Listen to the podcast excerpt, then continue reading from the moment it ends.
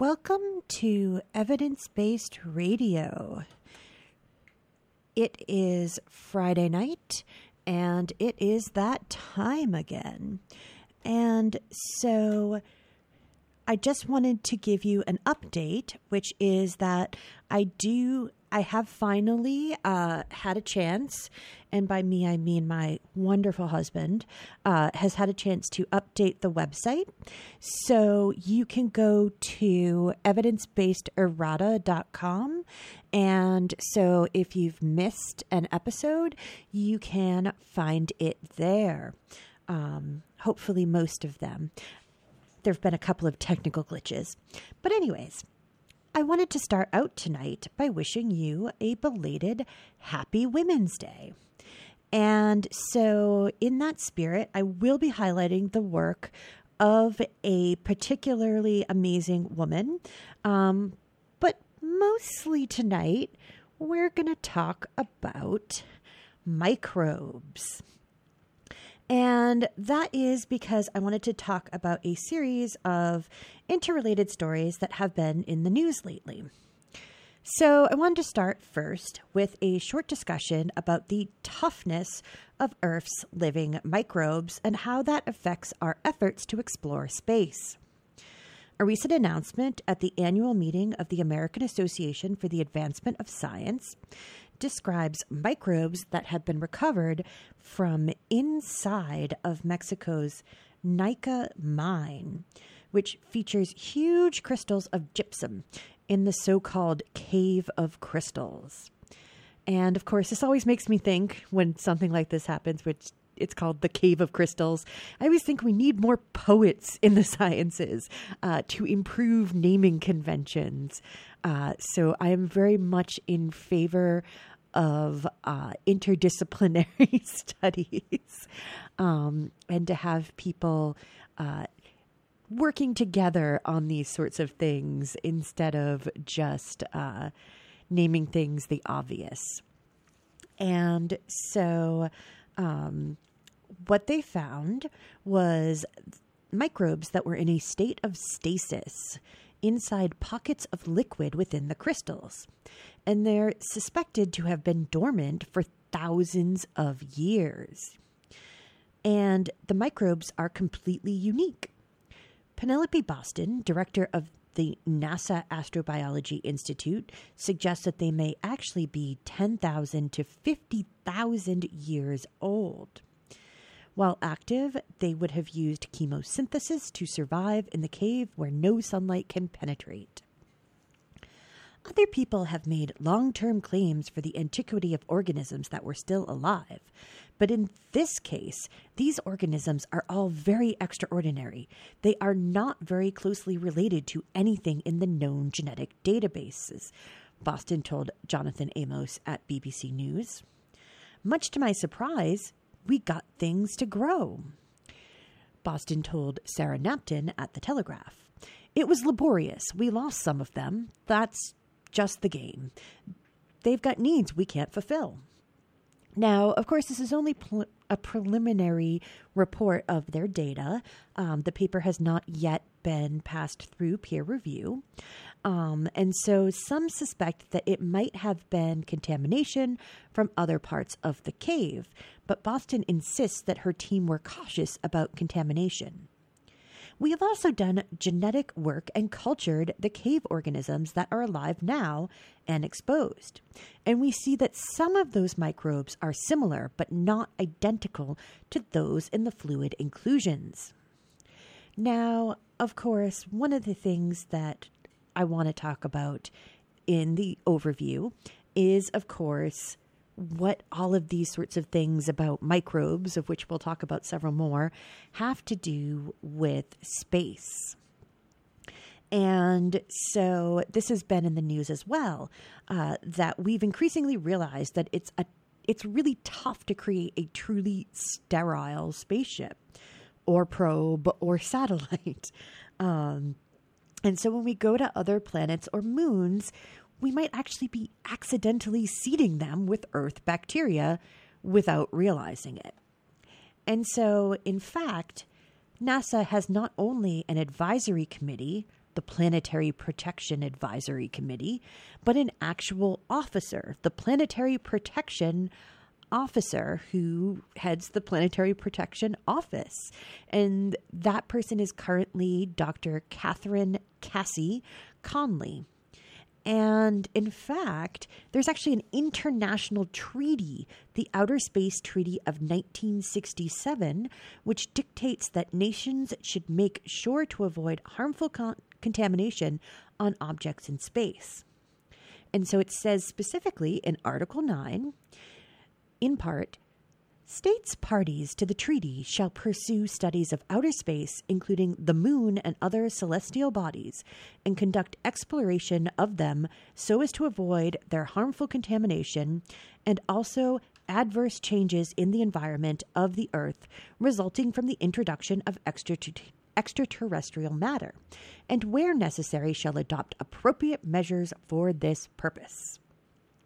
And so, Conley's job is just that to prevent such contamination, either Earth contamination of other worlds or other worlds contamination of Earth. And so her mission was originally developed by the Committee on Space Research, which is part of the International Council for, of Science. And right now, her main concern is Mars, pretty obviously.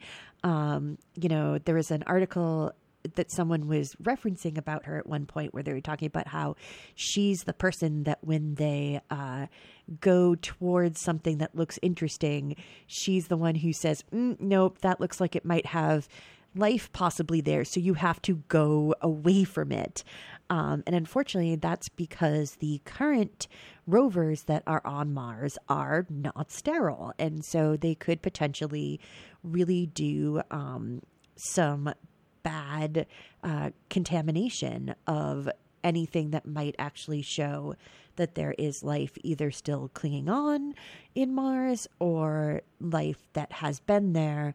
Um, you know, if they were to die there and then we found their remains, it would totally muddle things up.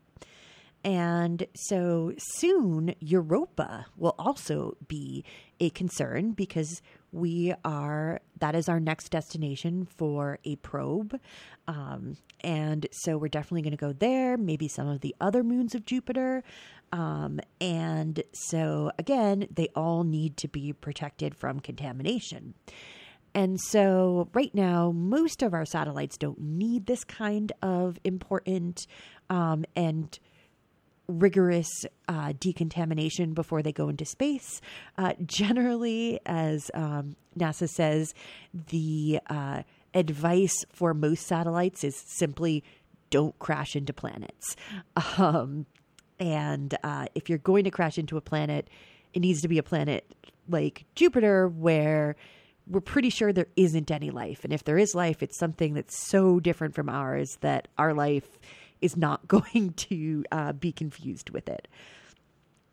Now, Conley notes especially that I worry about lichen. I worry about the stuff that grows on your roof. They basically eat rock and they breathe sunlight. And there's rocks and sunlight on Mars. So it's not that uh, impossible that we might bring these sorts of um, these sorts of organisms to Mars and actually contaminate it.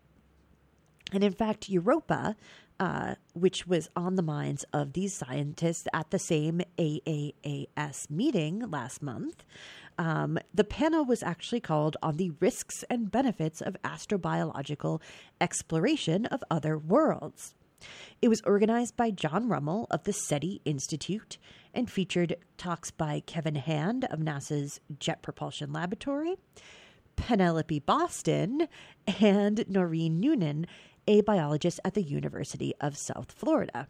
And so this was actually the panel where Boston described her experience with the Mexican microbes. Part of the problem, Noonan, uh, who previously served as chair of NASA's Planetary Protection Advisory Committee, explained, is that humans are autonomous microbial growth distribution systems. which basically means we're mobile uh, micro uh, uh, basically, uh, we walk around and we leave our microbiota ever- everywhere. She actually says uh, she notes that the human body, quote, spews fountains of bacteria. And so, therefore, despite clean rooms and other measures to decrease the amount of contamination by earthbound organisms, some bacteria are bound to survive if extreme cautions are not taken. And so, summing up the problem, she told the audience if you take a $2 billion rover to Mars to study the organic microbes you brought with you, that's not cost effective. so, Hand, who is part of the team that is building the Europa lander, told the journal Science that his team plans to build the lander in a clean facility and then to bake out any possible microbes that have managed to survive in the clean room or to escape the bodies of the workers. Now, the last time a probe was baked to sterilize it was when we sent out the 1975 Viking missions to Mars. It probably costs about 10% more to design it like this, he says, but the cost is worth it. Whatever lands on the surface of Europa will have less than a 1 in 10,000 chance of contaminating its surface, he told the attendees. We have to protect Europa for Europans.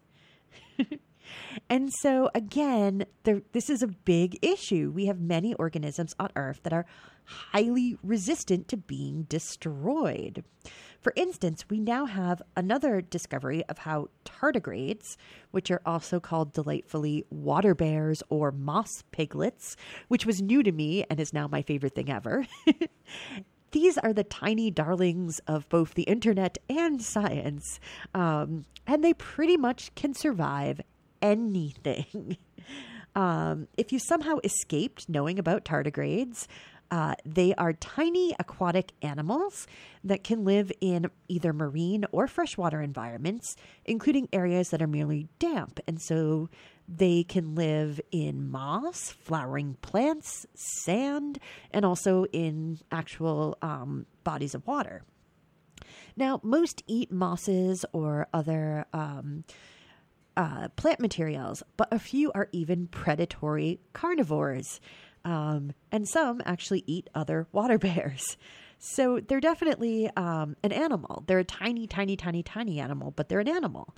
And so the most important thing about them, though, is again, they can pretty much survive any hostile environment environmental situation thrown at them. And in fact, a test by the European Space Agency back in 2008 showed that they could, for instance, survive the vacuum of space. they had already subjected, people had already subjected tardigrades to intense pressure. Um, some ridiculously large amount. I forgot to write it down, but um, deeper than you would, more pressure than you would have even in the bottom of the Marianas Trench. Um, and they were fine with that. Um, they've been subjected to huge doses of radiation um, and basically years of desiccation um, by various scientists. And so the ESA decided to uh, test whether or not they could survive space.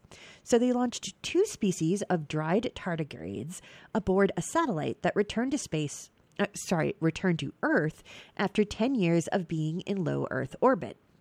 And so when they were retrieved and rehydrated, many of the tardigrades were able to come back to life and reproduce. Some were damaged by the intense UV light, more than a thousand times stronger than when on the surface of the planet. But those that were shielded from the worst of the UV light seemed little affected by the vacuum of space. And so, um, the new result is that a team from Japan has sequenced the genome of the animal and found that a single protein dubbed DSUP, DSUP for damage suppressor, could be transferred into human cells and increase their radiation toleration. And in fact, it reduced the damage by X ray radiation by 40%, which is pretty impressive. And so, further, they found that the DSUP protein acts as a physical shield for the animal from radiation. Now, researchers had already found out that the tardigrades, when they are desiccated, basically become covered in a glass like molecule. And so, this is one of the main ways that they protect themselves from damage. And so these proteins are called intrinsically disordered proteins or IDPs. And basically, they create a form of bioglass. When wet, they are shapeless and highly flexible, hence intrinsically disordered. Um, but when they dry, they form the bioglass that protects the tardigrades from physical degradation. And so this new protein shows how they protect themselves not only from physical degradation, but also from radiation. Tolerance against X ray is thought to be a side product of the animal's adaptation to severe dehydration, says lead study author Takekazu Kunieda, a molecular biologist at the University of Tokyo. The research into just how tardigrades can be so tough is being studied for its potential to affect medicine, crop science, and other fields where um, the ability to basically dry out and still be able to come back to life would be, you know, helpful or the ability to be able to withstand greater amounts of radiation. So you can think about crop resistance, um, sorry, drought resistant crops. You can think about medical science. One of the things that they suggested was um, that it could aid people who are having radiation treatments for cancer. There might be some way that they could adapt the molecules to either be a sort of um, uh, artificial skin over the person so that it would protect their um, actual body from radiation. And, you know, those are just the sort of things that you can think of off the top of your head. So, tardigrades are definitely pretty amazing, and they have been uh, pretty well studied because obviously we kind of want to know how they do all of these things so that we can then find ways to use that. And um, this is one of those really cool ways in which we can use um, science in order to create technologies that make the world better. Hooray! so the next time you see a patch of damp moss, tip your hat to the mighty tardigrade. okay. And so now I want to talk about the discovery of the latest candidate for world's oldest fossil of a living organism. So, an international team has announced that they've discovered traces of bacteria from at least 3.77 billion years ago, if not older. And it also lends weight to the emerging hypothesis that life began not in a quiet little pool on the surface of the planet, but rather deep below the sea in the area surrounding a thermal vent. And it also suggests that life started very early after the planet was formed, making the possibility that life has evolved on other planets more likely. And so the fossils were found on a beach in northwestern Quebec in a layer of quartz crystals. And so these were originally in an area that was a hydrothermal vent. And obviously, over the billions of years, um, through geological processes, have ended up on a beach in northwest Quebec. Um, so, um, in case you don't know, a hydrothermal vent is an area of the seafloor where superheated water, which is rich in minerals and other dissolved solids, um, pushes up from the seafloor and it creates a kind of chimney um, because these minerals basically um, precipitate out and they create these chimneys. And so um, they're often also referred to as black smokers um, because those mineral rich waters have a dark, smoky quality to them when they first come out of the chimney. And so today, when we go there and we um, take submersibles there and have them uh, look around, uh, we find a huge diversity of life around them. And so that includes one of my favorite things there, which are these beautiful giant tube worms. Um, I know that doesn't sound amazing, but they really are a delightfully weird organism. Um, they're uh, they have a symbiotic relationship. It's the worms with uh, microorganisms that uh, they have a symbiosis, and they're really cool. Um, and I will definitely try and post some links to uh, pictures of these cool uh, worms and also other things around the uh, geothermal, um, the hydrothermal vents. Sorry. Um, oh, and by the way, I forgot to mention at the beginning that you can find evidence-based radio throughout the week at facebook.com slash evidence-based radio. And so I will definitely try and post some things there. Um, and if you want to listen to um, the shows, then that's evidence-based errata. Um, okay, but anyways, let's get back to this really cool research. So it was led by University of College London scientists Matthew Dodd and Dominic Papineau. And they were able to determine that the fossil's origin could not have been through non biological processes, such as t- changes to temperature and pressure as the rock was buried. So they did this by using laser imaging and kind of figuring out that this was definitely something biological. They found what they found were tiny filaments and tubes that were most likely made by primitive bacteria. In fact, they actually even look like tiny tube worms. so um, it's pretty cool. So the fossils are preserved as hematite, um, and that is a uh, iron rich um, mineral. And so they think that they were probably um, fixing iron in order to um, in order to survive. So they were chemo um, synthetic, that they um, were engaged in chemo chemosynthesis um, instead of um, using light photosynthesis. They use chemicals um, or elements, and so they were also associated with apatite, which is actually a mineral, uh, and carbonate. And so that also gave them a clue because those particular minerals are often found near other fossilized remains of biological, um, of things that were once biological. So they note that we found the filaments and tubes inside centimeter sized structures called concretions or nodules, as well as other tiny spheroidal structures called rosettes and granules, all of which we think are the products of putrefaction, explained Papineau in a statement. The structures are composed of the minerals expected to form from putrefaction and have been well documented throughout the geological record from the beginning until today. The fact we unearthed them from one of the oldest known rock formations suggests we've found direct evidence of one of Earth's oldest life forms. Pretty straightforward. Um, now, of course, it will be years before it becomes settled science whether or not these really are the remains um, of some of the oldest fossils from Earth's prehistory. However, the evidence is pretty compelling and it gives us hope, um, again, that it might be fairly easy uh, to form life on a young planet.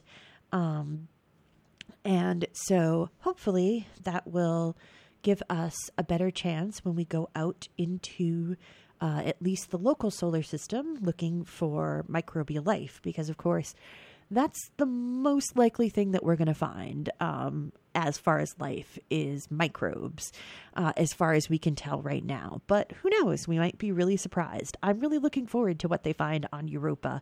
Um, I have definitely always been interested in what they might find on Europa. So we will have to see. But I think that we should take a moment to take a break and do some PSAs and um, a show promo or two. And then we're going to come back and talk about Penny Chisholm. Um, so hang on for just a moment caused by binge drinking large quantities of alcohol in a short period of time. Very high levels of alcohol in the body can shut down critical areas of the brain that control breathing, heart rate, and body temperature, resulting in death. Alcohol poisoning deaths affect people of all ages, but are most common among middle aged adults. In the United States, an average of six people die every day from alcohol poisoning. Most of the deaths are among men. States and communities can support proven programs and policies to prevent binge drinking. Healthcare providers can screen all adult patients for binge drinking and counsel those who do to drink less. Don't binge drink. If you choose to drink, do so in moderation, up to one drink a day for women or two drinks a day for men. To learn more, visit cdc.gov slash vital signs. Outbreaks of whooping cough or pertussis are happening across the United States. This serious respiratory disease can be deadly for babies. By getting the whooping cough vaccine called Tdap during the third trimester of each pregnancy, women can pass antibodies to their babies to help protect them until they're old enough to receive their own vaccine. Learn more at cdc.gov slash pertussis slash pregnant. That's pertussis, P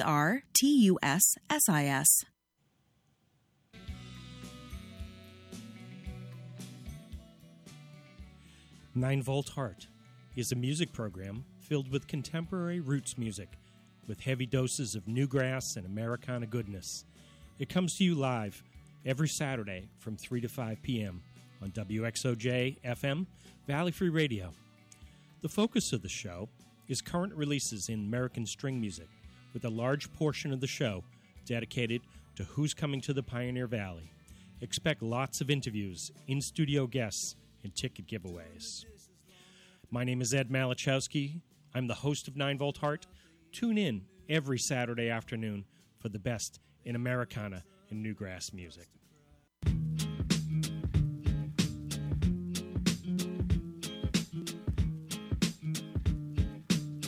Nerd Night NoHo is proud to support Valley Free Radio, where a monthly speaker series featuring experts from the community talking about art, culture, and science. You can find us at noho.nerdnight.com.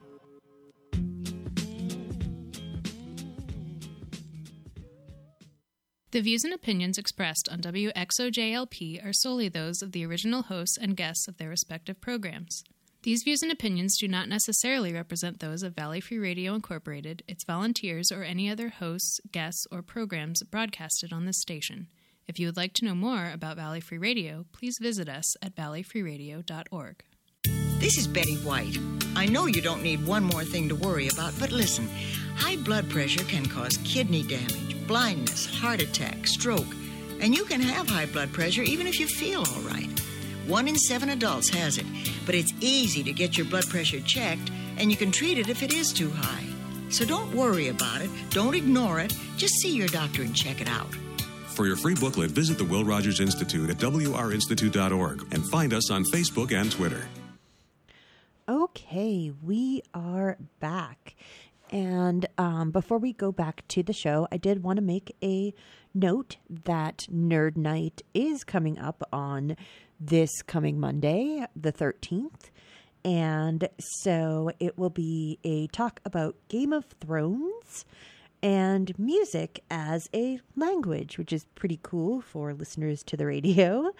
Um, so yeah, and this week um, or this month, what they've been doing every month for the last several months, uh, based on certain uh, events in the country, is that they've been donating half of the proceeds to various uh, charities and organizations that could use some uh, money these days. And uh, this month, the 50% is going to the Northampton Arts Council. So that's pretty exciting as well. All right, so let us now get back to our uh, discussion of microbes. And so I want to segue now uh, into talking about a scientist profiled recently in the journal Science.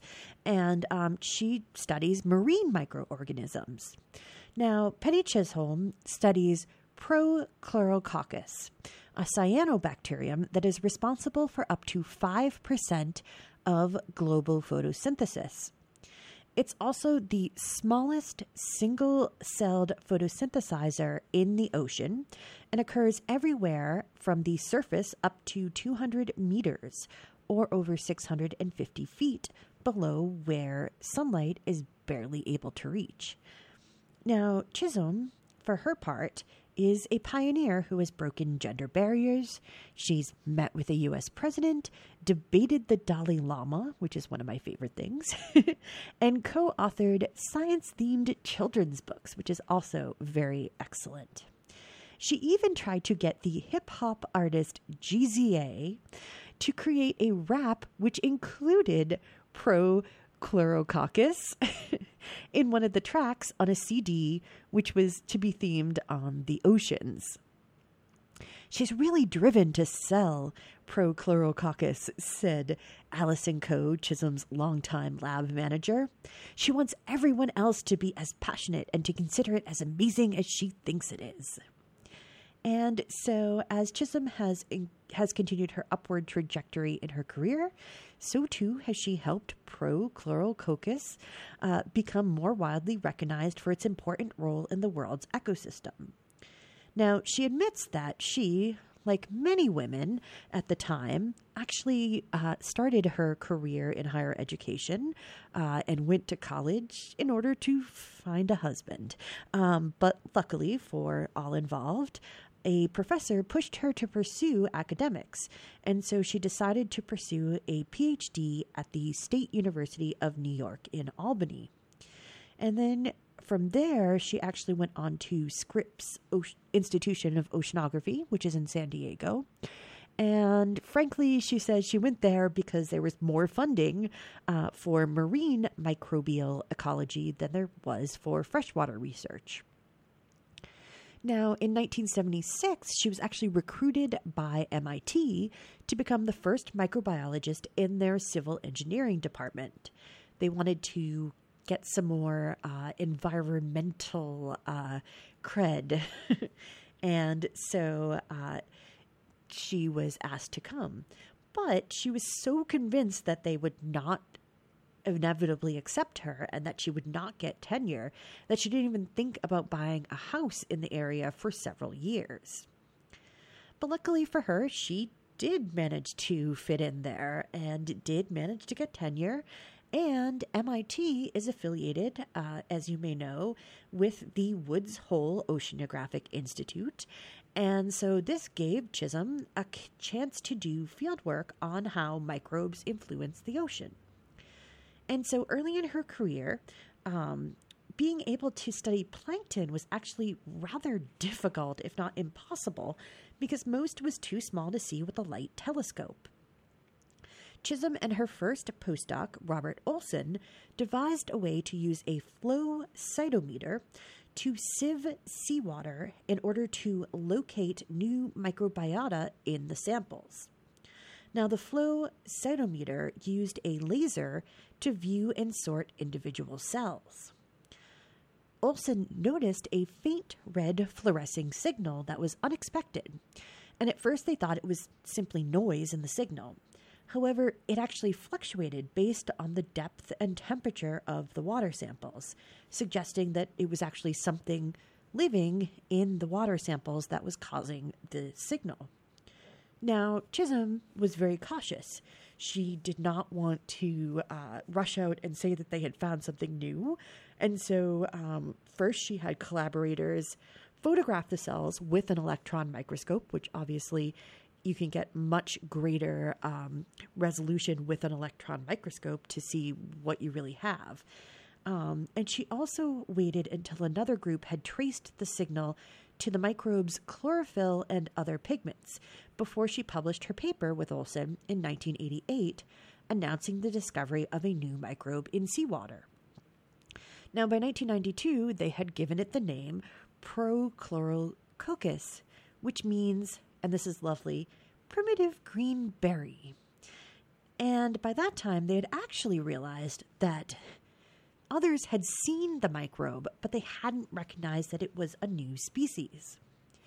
We were in the right place at the right time with the right instruments to have these cells say who they were, she notes. Now, Unfortunately, Prochlorococcus proved pretty hard to work with in the lab, and it's still pretty hard to work with in the lab. Um, it took several years, and it wasn't until 1990 um, that it could be grown in a test tube. And then it took another 10 years before it could be sustained in pure cultures, which are necessary for a lot of scientific research. And in fact, even to this day, it resists genetic manipulation, which is the standard for experimentation on most living organisms. Now, just as Chisholm was beginning to devote her energies to unlocking the secrets of Prochlorococcus, she was pulled into a very different sphere. Nancy Hopkins, a cancer researcher at MIT who was an acquaintance, asked her to support her push to fight the discrimination she saw in lab spaces, pay, and support for female faculty. Though never having previously considered herself a particular crusader for women's rights um, or anything like that, uh, she signed on to a letter asking for an investigation along with all but one of her female uh, colleagues. Now, MIT, to its credit, did conduct an investigation, and the investigation did uh, create a report that uh, made specific recommendations. And apparently, MIT really did actually embrace this. Um, and so, when news of the investigation and the subsequent changes at MIT um, had that they had embraced came out in 1999, she notes that it was a shot heard around the world. It became a big movement. Further, she says, looking back at the way things were when I first got here and how things are now, there's a tremendous shift.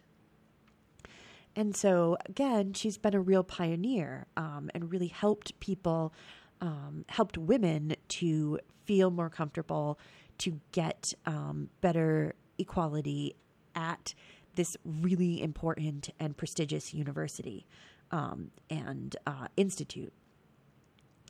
And so after this, she went back to her work with pro, with Prochlorococcus.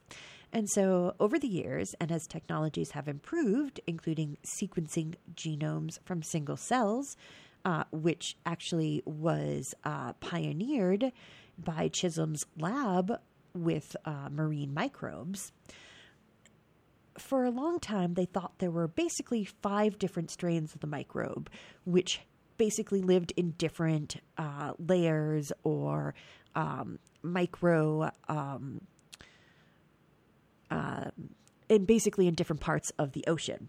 Uh, but as they were able to do more testing, they actually found that there were hundreds of distinctive strains, and each of them has more than a hundred distinctive genes. And so that's a huge amount of genetic diversity.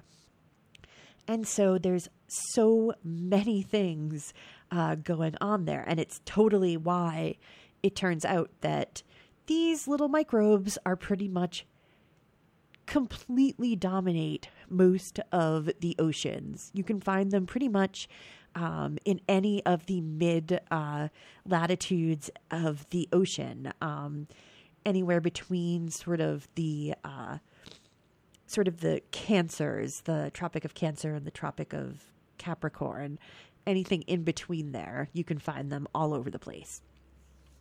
And um, so it was really so they found that there was all this great diversity, and so lots more things to uh, to try and understand. And so her lab has continued to discover new things and revealed new understandings of the ocean. So, for instance, Prochlorococcus plays an important role um, in the carbon cycle.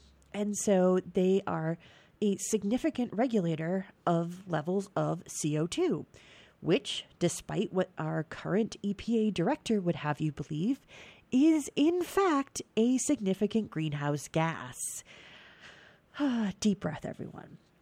Anyways, she has warned, though, um, that interfering artificially with these microbes, for instance, by seeding the ocean with iron to stimulate the growth of phytoplankton, um, is probably a bad idea due to the possibility of unforeseen circumstances, and especially given the fact that we really know pretty much nothing about the ocean biome as a whole, her caution seems warranted to me.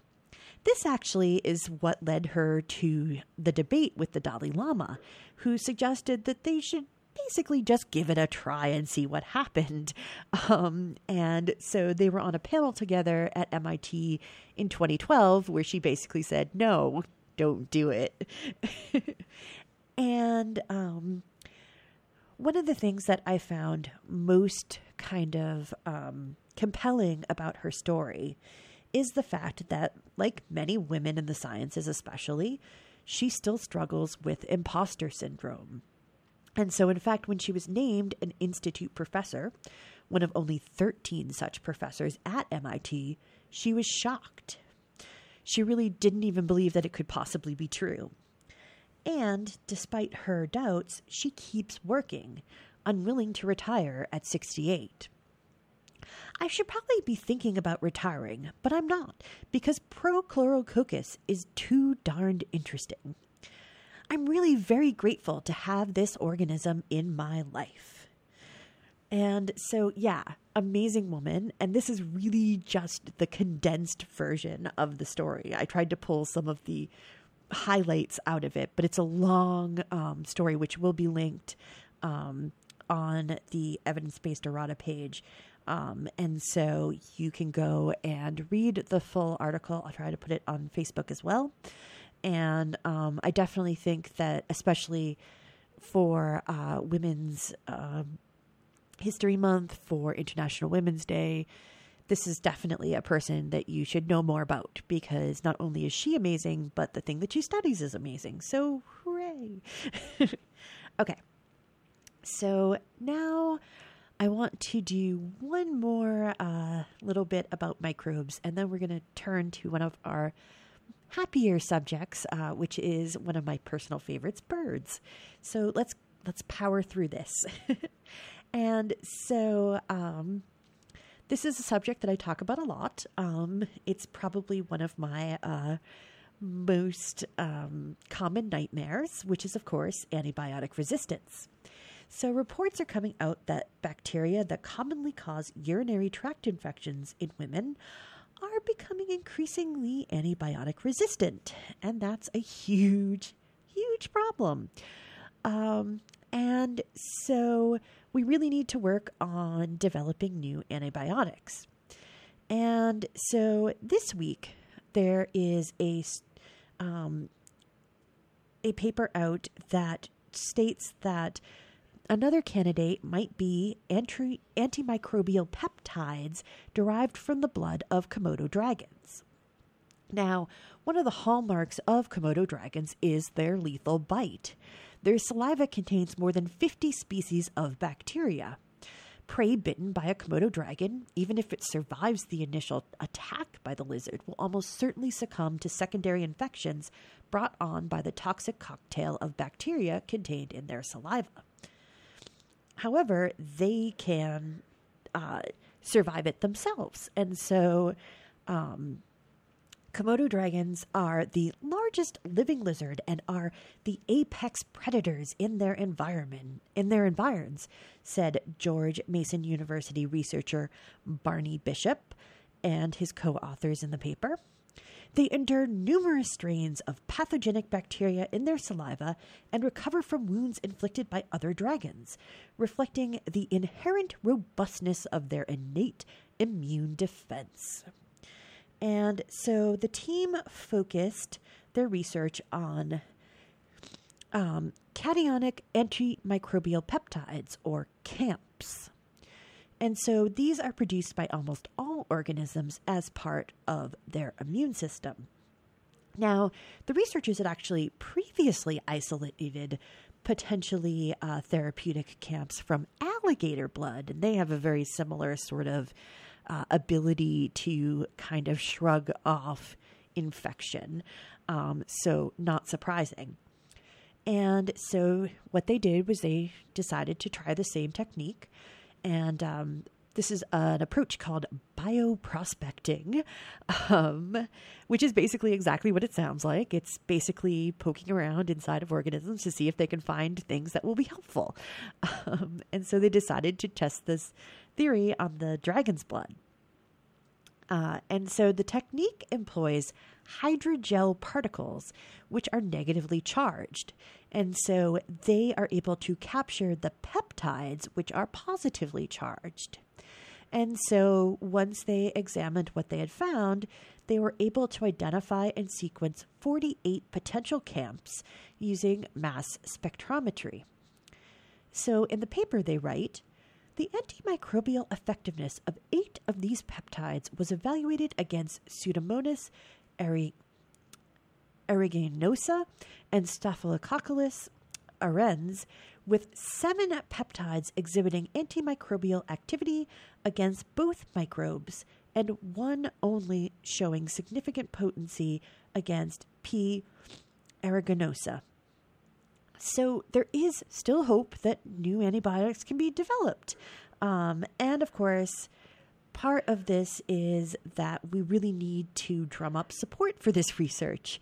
Um, and so we really have to make sure that we are able to uh, make strides in this important field uh, because a world without bi- antibiotics is not one you want to live in, trust me. Uh, luckily, the World Health Organization uh, is on it. so they've put out a new list, uh, which they are aiming uh, to try and persuade the G20 countries uh, to develop a plan to bankroll basically pharmaceutical countries to seriously pursue the development of new drugs. And so Debora MacKenzie at New Scientist reports that researchers at the WHO and at the University of Tübingen, Germany, pinpointed the most damaging families of drug resistant bacteria based on criteria such as how often bacteria resist antibiotics, how many they resist, how often they kill, and the number of people affected. And part of this is because there is an unfortunate trend in the research currently, which is that basically people are developing drugs against really easy and common uh, microbes, but what we really need are uh, antibiotics that fight the tough ones that are hard to get a hold of and hard to research. Um, and so that's why we need a lot of support. Now, hopefully, this uh, will again help jumpstart research. All right. So, again, we've talked a lot about microbes. And so I did want to finish off tonight by talking about birds because birds are awesome. And um, so this first one, um, this first story, is a little bit, it's a little bit interesting. So um, if you heard last week's guest, um, Sam um, Redman, and if you didn't, you can hear that interview uh, on evidence based errata. Um, he brought up an interesting idea. Well, he brought up many interesting ideas, but this one um, was about how we determine truth. And so it really resonated with me. Um, so, for instance, a lot of things that we think we know haven't really been studied scientifically, and yet we assume they're true. And of course, there's an opposite of that, which is people, uh, researchers, actually sometimes do studies to prove or disprove commonplace beliefs. And we often basically say, you know, oh, well, that's duh research. Um, but it's it's an important um, idea that to modern science, as we practice it, this is an important thing to do. You may think that hanging out in nature is good for your mental health, for instance, but until scientists actually measure stress levels of people in and out of nature, in some ways, it's not really true. so it's a little bit of a weird thing here. Um, and so, you know, obviously it's nice to have empirical proof for one's beliefs, but um, there was a great anecdote that someone um, recently uh, noted, wherein um, there was sort of a, a conference where people were, uh, scientists were reporting to Native Americans about research that they had done on the diet of their ancestors. And basically, they have this whole presentation, and, you know, someone raises their hand and says, Well, I could have told you they ate corn. and so, you know, here's this cool isotopic, um, you know, research that's been done, and it basically says things that they already know. It doesn't really help the people who are there um, with anything. And knowing that for certain didn't change how they go about their lives and how they perceive it because they already understood that that's what their ancestors did. And so all of this is leading up to a new study that proves, quote unquote, that hanging out in places where you can watch birds or at least see nature, especially, uh, is good for your mental health. so, Daniel Cox from the University of Exeter, along with his colleagues from the University of Maryland, the University of Queensland, and the British Trust for Ornithology, surveyed the mental health of 263 participants from a range of ages, incomes, and ethnicities. All the participants lived within the urban limits of the so called Cranfield Triangle, a region a region in southern England comprised comprising the three adjacent towns of Milton Keynes, Luton, and Bedford. And so, what they found was what many of us take for granted that time spent in nature, or at least being able to see nature, made people less stressed. Experiences of nature provide many mental health benefits, particularly for people living in urban areas.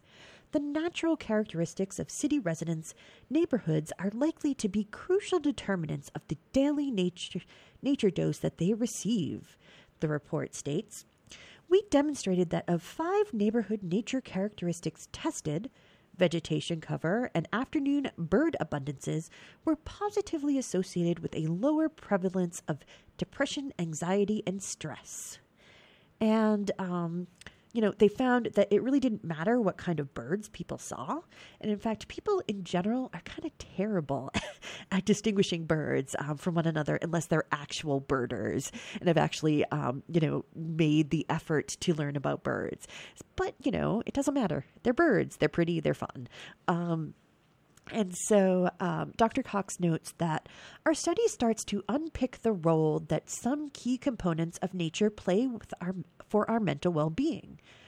Birds around the home and nature in general show great promise in preventative health care, making cities healthier, happier places to live. Although the cause and drivers of poor mental health are diverse, this study suggests that even low levels of key components of neighborhood nature can be associated with better mental health, providing promise for preventative health approaches.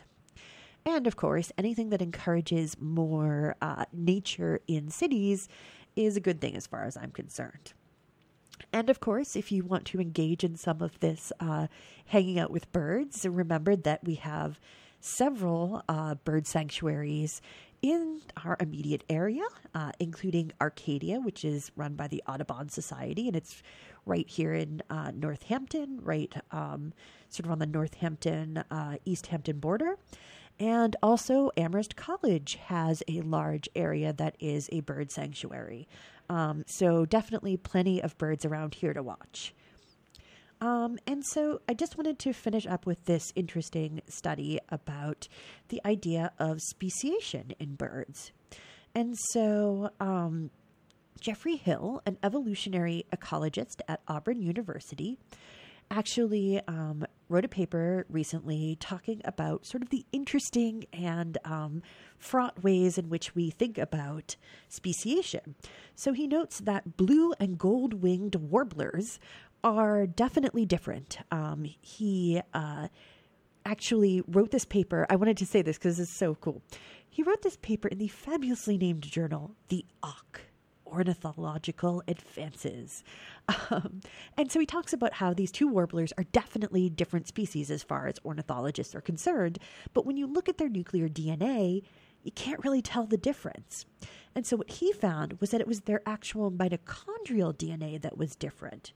And so he thinks that this could have been this could be a better way to sort of look at species is is there both to look both at their nuclear DNA and their mitochondrial DNA and see how it is different. Now, of course, much as with much in nature, excuse me, speciation is messy. Um, and there are all different ways that it can be expressed. And so this is just another way of looking at it. Um, you know, taxonomists have debated forever about exactly where different creatures fit in the web of life. But I just thought this was kind of neat to see where they have the same nuclear DNA, but two different kinds of mitochondrial DNA. All right, that is all the time we have to talk about microbes and birds. Um, so I will be back next week and stay tuned for civil politics.